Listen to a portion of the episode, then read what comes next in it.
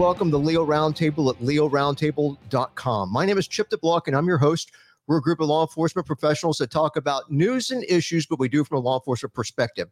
And let me go ahead and uh, introduce the crew to you guys, if you don't mind waving for the video portion of our show. And I believe that everyone is retired this evening. We have attorney and former federal prosecutor Ward Mythaler, and we also have, uh, let's see, uh, Captain Brett Bartlett, Lieutenant Randy Sutton. We have Corporal David DeGresta, and we have Officer Lindsay McCall Long. Oh, and I forgot the chief. We have Chief John Newman. The pictures are all over the screen here. And we have producer Will Statzer. So I think I got everybody.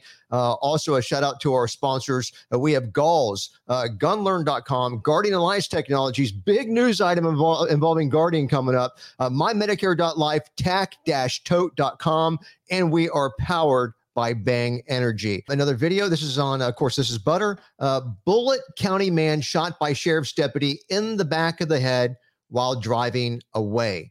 Um, so yeah, we got another uh, bullet to the back of the head. Um, so Kessler's attorney um, is uh, is I guess, arguing. And so that's a guy involved in this. He's arguing body cam footage released from the shooting contradicts the official account and shows that there was no one in front of Kessler or anyone in danger when he was shot while driving away. So Kessler is our driver. So deputies called to the scene of report of an abandoned vehicle on Cedar Lick Road. And uh, they were unable to wake up Eric Kessler until bashing a hole in the passenger side window. And they say that, look, I'm not writing the article, but it says he was dazed, disoriented, sleepy, and startled. But this is in the lawsuit, right? So it's a little bit slanted. Um, his foot was on the brake, car was in drive. So with flashlights shining on him and deputies yelling at him to put the car in park, our bad guy Kessler initially nodded and he uh, twice put his hands in the air as if to surrender. And this is according to the lawsuit and the body cam footage obtained by WDRB News. Uh, but then Kessler puts the car into reverse, smacks into a deputy's cruiser behind him before he attempts to drive away. Now he's going forward and around another deputy's vehicle. And as he drives away, one deputy throws a hammer at the car, and Hibbs shot from behind the vehicle eight times, ends up hitting Kessler in the back of the head and in the spine and kills him. So the other deputies at the scene did not fire any shot. So the lawsuit argues that Kessler was not fully awake as the deputies yelled at him from different directions, flashed lights at his face, menaced him with sledgehammers, batons, all this kind of stuff.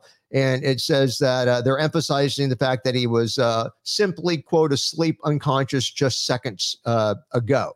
So that's the way this goes. Um, not necessarily an easy video to watch. Um, comments on this. What do you guys think? Anybody? Brett, you want to start us off? I, I, I, you know, I, I thought the threat had pulled away from him, Chip. You know, I, I, yeah. I, I, really, I didn't think there was much of a threat to begin with, but I, yeah, I wasn't really too thrilled about the shooting. I, would like to know what they saw at the end of their gun. Um, I, I, I, you know, you have one guy throwing, you know, metal at him, the other guy throwing lead at him. I, I didn't think I didn't I wasn't a didn't think it was as good as it could have been. That's for sure. Thanks. All right, Randy. Write the check. yeah, good point. Uh, mm-hmm. Ward, Ward, Brett, and David, go ahead, guys. This is another example of fleeing car derangement syndrome. For some reason, for some reason, cops just can't handle fleeing cars. I, I cannot argue with that. What, if, I mean, what happens if there was a taser attached to the front of his bumper, Ward? Would that make a difference Yeah. Because between your between your comments about the taser and us listening to D'Agresta how he picks up chicks at you know, at the bars by having their pants, you know, it's crazy tonight, just crazy. Listen, I, I don't, I don't. It's it's effective. That's all I can tell you. I don't know what. The, I don't, other than that, I can't, I can't speak to that. Um, yeah, I'm, I'm with John. Unfortunately, on on this, on this as well, and and the uh, the issue the issue at hand is is guys, and we've talked about this before. If you want to immobilize that person so that they cannot leave the scene because you're afraid they're intoxicated, they're not breathing, they're having a medical issue, whatever it happens to be, then that's what you've got to do. You've got to put one car tight against the front, one car tight against the back, and then what happens happens.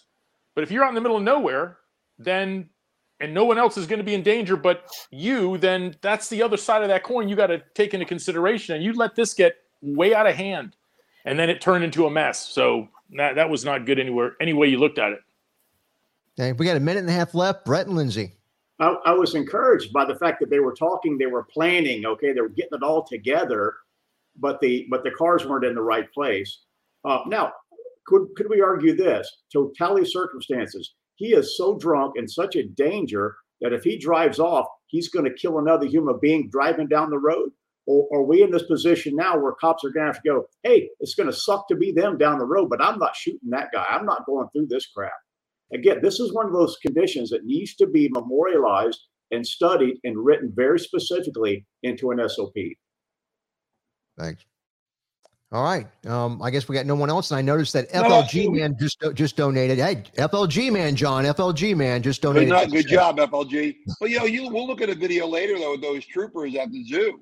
I mean, it was the same thing. They just moved out of the guy's way. You know, I mean, obviously it wasn't to the heightened situation that this one is, but they knew they got they, they got out of the guy's way. You know, you and and eventually they caught up with him the second time. But you know, I think you're right, Brett. In a wide open space like that, why put yourself in that position? All right, excellent. If there's nobody else, and thanks, Yeah, guys. Just, Oh, just go one ahead. more thing. Basically, second. here's, here's a choice: sued by the dead guy in the car, or sued by the family of the people he kills. Thanks, Captain. All right, guys, time for another commercial break. We'll be right back. You know, no matter how much you know about guns and ammunition, there's that knowledge gap that leaves you confused and missing the complete picture. Gunlearn.com, they've taken the confusion out of learning and they've made it easy. Gunlearn.com is the first and only company that offer a step by step program that takes you from your present knowledge level to become a safe, accurate, and competent certified firearm specialist. They provide citations from federal law and ATF rulings for every point taught to ensure accuracy. And their training is approved by major forensic organizations, law enforcement agencies, and firearm manufacturers. Since 1996, they've taught everything that Leos need to know about firearms and ammunition to all facets of law enforcement. You can start today with online training or register to attend a live seminar. You can also get free training for yourself and the personnel of your agency by hosting a seminar at no cost. So come aboard as one of the most firearm knowledgeable people in the world by joining the folks at gunlearn.com. Welcome back to the Leo Roundtable Show. And if there's nobody else on the uh, on the last one, and guys, we are in our last uh, ten minute stretch before we get to the the uh, the first half of the show ending. So we whatever topic we're talking about towards the end of this ten minutes, we'll uh, close on that one. Uh, but we're on PoliceMag.com. Uh, many Chicago cops remain unvaccinated as mandate deadline passes. So it says that. Uh, the latest deadline for Chicago, Chicago cops to get the COVID 19 vaccine, it came and went on Wednesday, and up to 681 police employees, or five and a half percent of the department, could be refusing to get the vaccine without a valid accommodation in place. Uh, under a, a court-ordered arbitrator's ruling back in February, uh, the approximately 12,000 employees of the Chicago PD had until April 13th to get the second shot of the Pfizer vaccine or Moderna or the first shot of the Johnson & Johnson version. And this was reported by the Chicago Time or Chicago Tribune.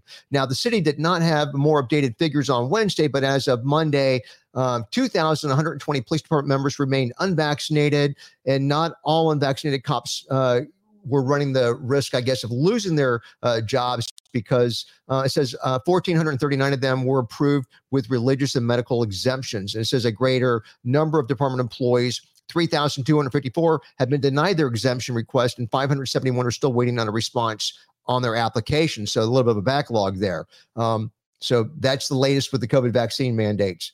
If there's nobody on that update, then I'll jump to our next one. I think we've got a main article coming up here. And yes, we're going to be talking about SCOTUS. And I think, uh, Ward, I think you might have sent me this. This is on lawofficer.com. At least I found a, a version of it on there. Uh, SCOTUS to decide if police can be sued over failure to read Miranda rights. And I found this just fascinating because, you know, as seasoned cops, we all know that there are times when and when not to uh, Mirandize someone. Um, you you know, there's it can be advantageous to do it either way uh, at times. So the Supreme Court uh, will soon decide a Fifth Amendment related case over whether a person accused of a crime can seek relief if a law enforcement officer fails to recite Miranda warnings. And this is reported by the Washington Examiner. So justices on Wednesday heard arguments in the case of Vega versus Tekoh, which calls to qu- in the question whether a person may state a claim for relief against a law enforcement officer simply on an officer's failure to provide the warnings prescribed in Miranda versus Arizona, which, of course, is the landmark 1966 uh, case that protects the Fifth Amendment against self incrimination.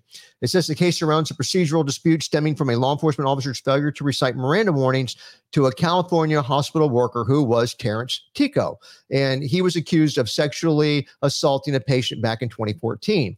Now, it goes on to talk about um, in 2014, Los Angeles County Sheriff's Deputy Carlos Vega took Tekoh to a private room uh, to talk, uh, but did not advise Tekoh of the Miranda rights, including a notice of one's right against self-incrimination. And you know, during police custody, the defendant was eventually found not guilty by a jury, despite having his unmirandized statement introduced in the prosecution's case. Tekoh, our bad guy, claims the officer accused him of groping the patient and lied about the incident being caught on camera. And following the acquittal, Tekoh used Vega in federal court, accusing the officer of violating his rights by failure to Mirandize and accusing him of forcing a confession. So that's where we've got. Uh, we're six and a half minutes out from our first break on this. Uh, you know, I guess our, our last break on this show. Uh, Ward, go ahead and start us off. I am really looking forward to the Supreme Court's decision on this. I, I think Miranda is misunderstood by a lot of cops, certainly by the third, the Ninth Circuit here. Miranda, in my opinion, did not create a constitutional right to be Mirandized. So I think the guy loses this case. And I think the Supreme Court will hold that he loses this case. What Miranda said was you cannot use what he said in evidence if he's not Mirandized. It's more of an evidentiary ruling, not a constitutional rule. And as you just pointed out, there may well be instances in which you do not want to Mirandize somebody because he may not give you information. You may need information to, to, to find a child who's been kidnapped, whose life's at stake, and the guy might shut up if you give him Miranda warnings. I, as a prosecutor, was allowed to use unmirandized statements on cross examination. Now, if there's a constitutional violation, I would not be allowed to do that. So I, I, I, think this is a great issue. A related issue is whether there's a fruit of the poisonous tree doctrine that stems from unmirandized statements. I don't think there is. But um, I predict the Supreme Court will uh, rule in favor of uh, or against the plaintiff here. By the way, the the um, the United States has taken the position there's no uh, there's no constitutional right here. The constitutional right only comes in not having it be used at trial, and and even that I have some question about. Yeah, I'm I'm like you, Ward. I, am I'm, I'm excited to see where this goes. So um, uh, I I would be shocked if it if it gets any steam. Um, any other comments on this? If not, and, I tell you, Ward, you're so right. You give someone the Miranda warning. I see Randy's ready to go. You give somebody the Miranda warnings, and man, they they clam up immediately. What do you think, Lieutenant? I think if you get excited over this ruling, you got to get some help. Oh, come on. It doesn't take much these days, Randy. I got it. I know. I know. It. That's what I'm saying, buddy. You need to take a trip out to Vegas. Oh, that's a good. Is that an invitation? Because he didn't invite me to his booth at Police Week. So, but I might take him up on the Las Vegas thing. I don't know. As long as I can bring my wife, of course, Randy. So, um, if there's nobody else all right, we'll go to our next one here then. Uh, let's see. We've got another update policemag.com and Police One agency support initiative to have 30% women recruits by 2030. And of course, uh, this is 2022. It's called the uh, 30 by 30 initiative. So, police departments and agencies across the country, they're setting their sights on employing more women as sworn officers. And this benchmark of police recruit classes reaching 30% women by 2030 was set as a goal when the 30 30 initiative launched just over a year ago. Another part of the goal is to ensure police agencies and culture intentionally support the success of qualified women officers throughout their careers. Notice they said qualified. So, according to the US Census Bureau, because I did a little research, there are 50.8% in the population of females. So, over half.